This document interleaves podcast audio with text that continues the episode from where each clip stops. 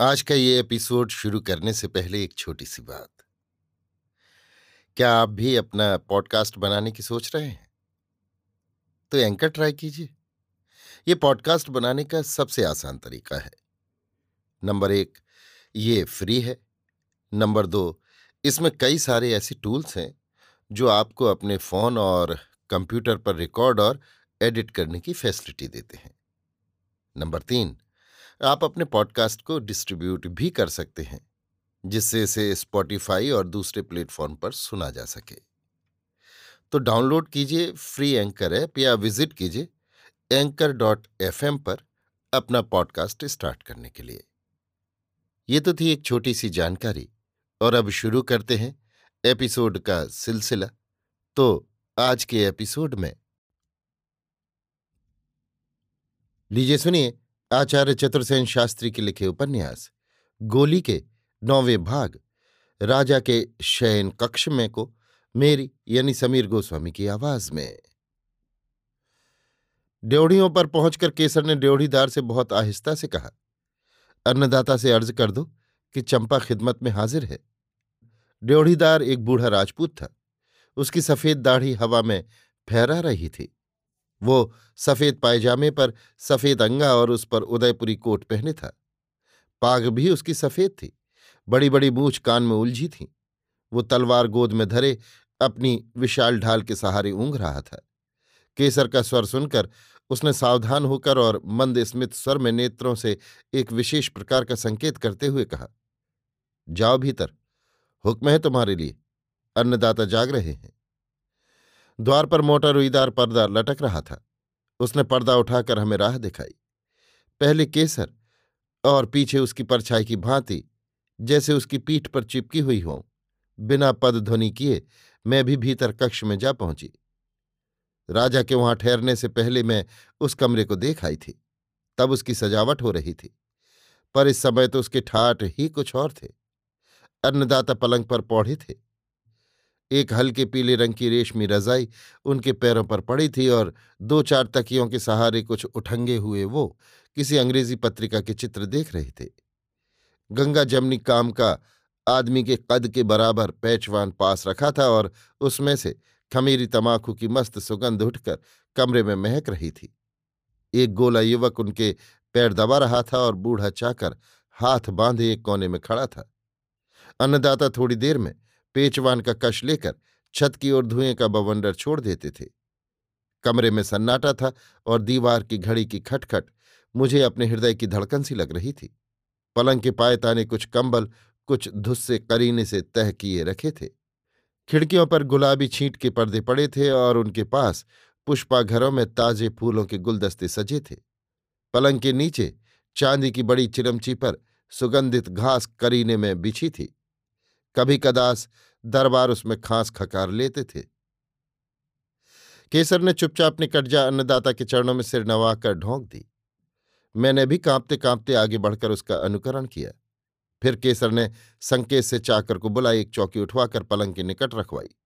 उस पर गजक और भुने हुए गोश्त की चांदी की रकाबियाँ सजा दी। केसर के संकेत से मैंने दारू की दोनों बोतलें चौकी पर रख दी और एक तरफ़ हटकर मैं जड़वत खड़ी हो गई। केसर के संकेत से चाकर ने बर्फ़ और सोडे की बोतलें लाकर चौकी पर रख दी। फिर केसर ने सुवासित पानों की बीड़ों से भरा हुआ चांदी का पानदान बगल से निकालकर चौकी पर रख दिया। संकेत से मुझे समझा भी दिया कि ये पान है। अब तरुण गोला चरण सेवा छोड़ चुपचाप उठ खड़ा हुआ। केसर ने उसे संकेत से एक और बुलाकर पूछा, सिगरेट कहाँ है? गोले ने बक्स से सिगरेट से भरा चांदी का डिब्बा और दिया सलाई लाकर चौकी पर रख दी। अब केसर ने आँख उठाकर चारों ओर देखा और बूढ़े चाकर से संकेत से पूछा, सब ठीक है या कुछ? चाकर ने संकेत ही से कहा, सब ठीक है। केसर ने पूछा, पेचवान पर तेरी ही चाकरी है? बूढ़े ने हामी भरी तो केसर ने कहा तो तू बाहर बैठ। फिर उसने तरुण गोले से भी संकेत से चले जाने को कहा। गोला कक्ष से चला गया। इतना तूम तड़ाम हुआ, परंतु अन्नदाता को जैसे कुछ मालूम ही न हुआ। वो उसी भांति चुपचाप उस पत्रिका के पन्ने पलटते और पेचवान का कश खींचते रहे। हमारे कक्ष में आने के बाद एक बार भी उन्होंने आँख उठाकर हमारी ओर न देखा। मुझे ये देखकर भारी आश्चर्य हो रहा था कि केसर सब सामान इस प्रकार जुटा रही थी, जैसे वर्षों से वो अन्नदाता की सेविका रही हो। उनकी आवश्यकताओं और आदतों को जानती हो। अंत में उसने जल की झारी को अच्छी तरह जाँच कर देखा। चांदी की झारी जल से भरी हुई थी। गिलास पास रखे थे। उसने दारू पीने के पैग और गिलासों की ओर देखा। संकेत से मुझे दिखाया। तीन चार तौलिए भी उसने वहाँ रख दिए। ये सब काम खत्म करके उसने एक बार फिर कमरे में चारों ओर देखा और संतोष की सांस ली। फिर उसने साभिप्राय मेरी ओर देखा। मैं तो भीता चकिता हिरणी की भांति उन साभिप्राय आँखों को ताकती ही रह गई। रास्ते भर उसने बहुत सी सीख दी थी। उसमें से कुछ मैंने समझी, कुछ नहीं समझी। जब वे सब बातें और आगे पीछे होने वाली घटनाएँ इतनी तेज़ी से मेरे मस्तिष्क में घूमने लगीं कि मेरा सिर चकरा उठा, तब मुझे ऐसा प्रतीत हुआ जैसे मैं कभी बेहोश होकर गिर जाऊँगी। परंतु इसी समय केसर ने आगे बढ़कर अन्नदाता के चरणों में प्रणाम किया और स्थिर शांत स्वर में कहा, मैं हुजूर की खिदमत में ड्योढ़ियों पर हाजिर हूँ। और वो एकदम मुँह फेर कर चल दी और पर्दा उठाकर कमरे से बाहर हो गई। कमरे में अब मैं ही अकेली राजा के साथ रह गई। मैं पीपल के पत्ते की भांति काँप रही थी। मेरा शरीर पसीने से भीग गया था। जीभ तालू से सट गई थी और मैं किसी भी क्षण बेहोश हो सकती थी। राजा ने अब पत्रिका एक ओर फेंक दी। वो तकिए के सहारे जरा उठकर बैठ गए। पेचवान से कश लेते हुए एकटक मेरी ओर देखते रहे। फिर उन्होंने कहा, तू किसकी चाकरी में है? बाईजी राज की अन्नदाता। यहाँ तो उनकी इजाज़त से आई है? मैं अन्नदाता के हुक्म से आई हूँ। किससे पूछकर? माँ से। कुमरानी से नहीं पूछा? नहीं, सरकार। राजा ने फिर कश पेचवान से लिया और धुएँ का बादल छत की ओर बनाया। फिर पूछा, वो औरत कौन है? माँ की पलंग दासी है, अन्नदाता। क्या नाम है? केसर है, सरकार। उसे तू साथ लाई? माँ ने भेजा है, सरकार। राजा ने पेचवान छोड़ दिया, करवट बदली। तकिया उठाकर सीने पर रखा और बिना देखे ही कहा, सिगरेट दे। मैंने आगे बढ़ बक्स से एक सिगरेट निकाली, उसे राजा के होठों से लगाया, दिया सलाई से सुलगाकर और दिया सलाई एस्ट्रे में डाल दी। राजा चुपचाप सिगरेट के धुएँ छल्ले बनाते और छत की ओर फेंकते रहे। इतनी बातचीत और पहली सेवा की सफलता से उत्साहित होकर मेरा मन जरा ठहर गया। दिल की धड़कन कम हो गई, साहस लौट आया। मैंने केसर की सीख, अपने अनुभव और सहज ज्ञान का सहारा लिया। गिलास में बर्फ़ और सोडा डाला और एक पैक दारू उड़ेलकर, गिलास ले, राजा की निकट आई और कांपते हाथों। गिलास को मूक मौन भाव से उनके आगे बढ़ा दिया। देखकर राजा मुस्कुराए। उन्होंने मेरी ओर एक विचित्र दृष्टि से देखा। पैग लिया और एक दो सिप लेकर गिलास मेरी ओर बढ़ा दिया। आगे बढ़कर मैंने पैग थाम लिया। राजा सिगरेट के धुएँ के बादल बनाते रहे। मैं पैग लिए खड़ी रही। जब इशारा पाती गिलास बढ़ा देती। राजा एक सिप लेकर पैग मुझे थमा देते और सिगरेट पीते। सिगरेट खत्म हुई। मैंने दूसरी सुलगा दी। पैग खत्म हुआ। मैंने दूसरा भरा। पैग हाथ में लेकर राजा तकिए पर कोहनी टेक, एक ओर को जरा और उठंग गए। हुक्म दिया, बैठ। हुक्म के साथ उन्होंने पलंग पर जगह बनाते हुए आँख से संकेत किया। मैं डरती सी जरा टिक कर बैठ गई। इस बार राजा अपने ही हाथ में पैग लिए रहे। फिर उन्होंने पूछा, तू पीती है? नहीं, सरकार। क्यों नहीं? बाईजी राज की अटारी में दारू नहीं आती। राजा ने हुंकारा भरा। पैग खाली हो गया। मैंने तीसरा भरकर बढ़ाया। राजा ने कहा, तू पी।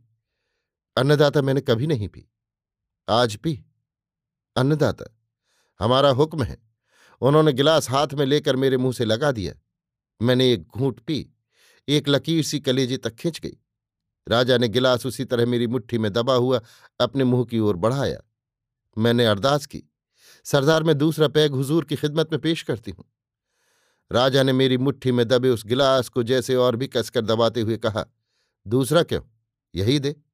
और उन्होंने एक ही सांस में पैग खाली करके कहा, पान। मैंने चार बीड़े पान पानदान से निकालकर अपने ही हाथ से राजा के मुँह में रख दिए। राजा ने पेचवान की ओर नज़र की। मैं दौड़ी हुई द्वार तक गई। फुसफुसाकर केसर से बोली, सरकार शायद पेचवान पीना चाहते हैं। दूसरे ही क्षण केसर नई चिलम में खमीरी तमाकू डालकर रख गई। मैं चौथा पैग तैयार करने लगी।